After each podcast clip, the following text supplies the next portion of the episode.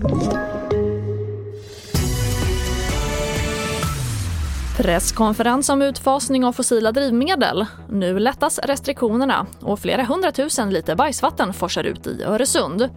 Ja, här är TV4-nyheterna som börjar med att idag tar miljö och klimatminister Per Bolund emot utredningen av utfasning av fossila drivmedel och förbud mot försäljning av nya bensin och dieseldrivna bilar.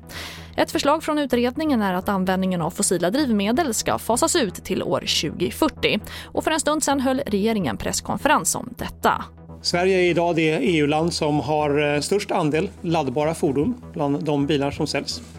Vi har också lagstiftat om att det ska vara mer hållbara och förnybara biodrivmedel i tanken. Och det här kommer att minska utsläppen kraftigt under de kommande tio åren. Men eh, vi bedömer också att det här inte är tillräckligt. Vi tycker att det behöver göras mer. Vi vill öka tempot ännu mer. Och det sa Per Bolund och mer från presskonferensen kan du se på tv4.se. Och idag lättar flera restriktioner som ett första steg av fem i återöppnandet av samhället. Bland annat kommer restauranger att få hålla öppet till 22.30 och deltagartaket höjs för allmänna sammankomster och offentliga tillställningar.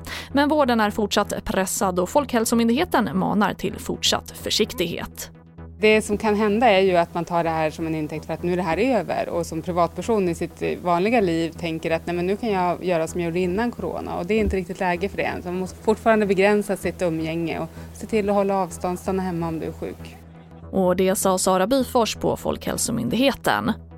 Och vi avslutar med att en trasig dansk avloppsledning gör att det forsar ut bajsvatten i Öresund mellan Sverige och Danmark, det rapporterar SVT. Och det rör sig om cirka 700 000 liter orenat vatten. Och det började läcka ut orenat vatten klockan 22 igår kväll och det är oklart hur länge läckandet kommer pågå. Och det får avsluta TV4-nyheterna. Jag heter Charlotte Hemgren.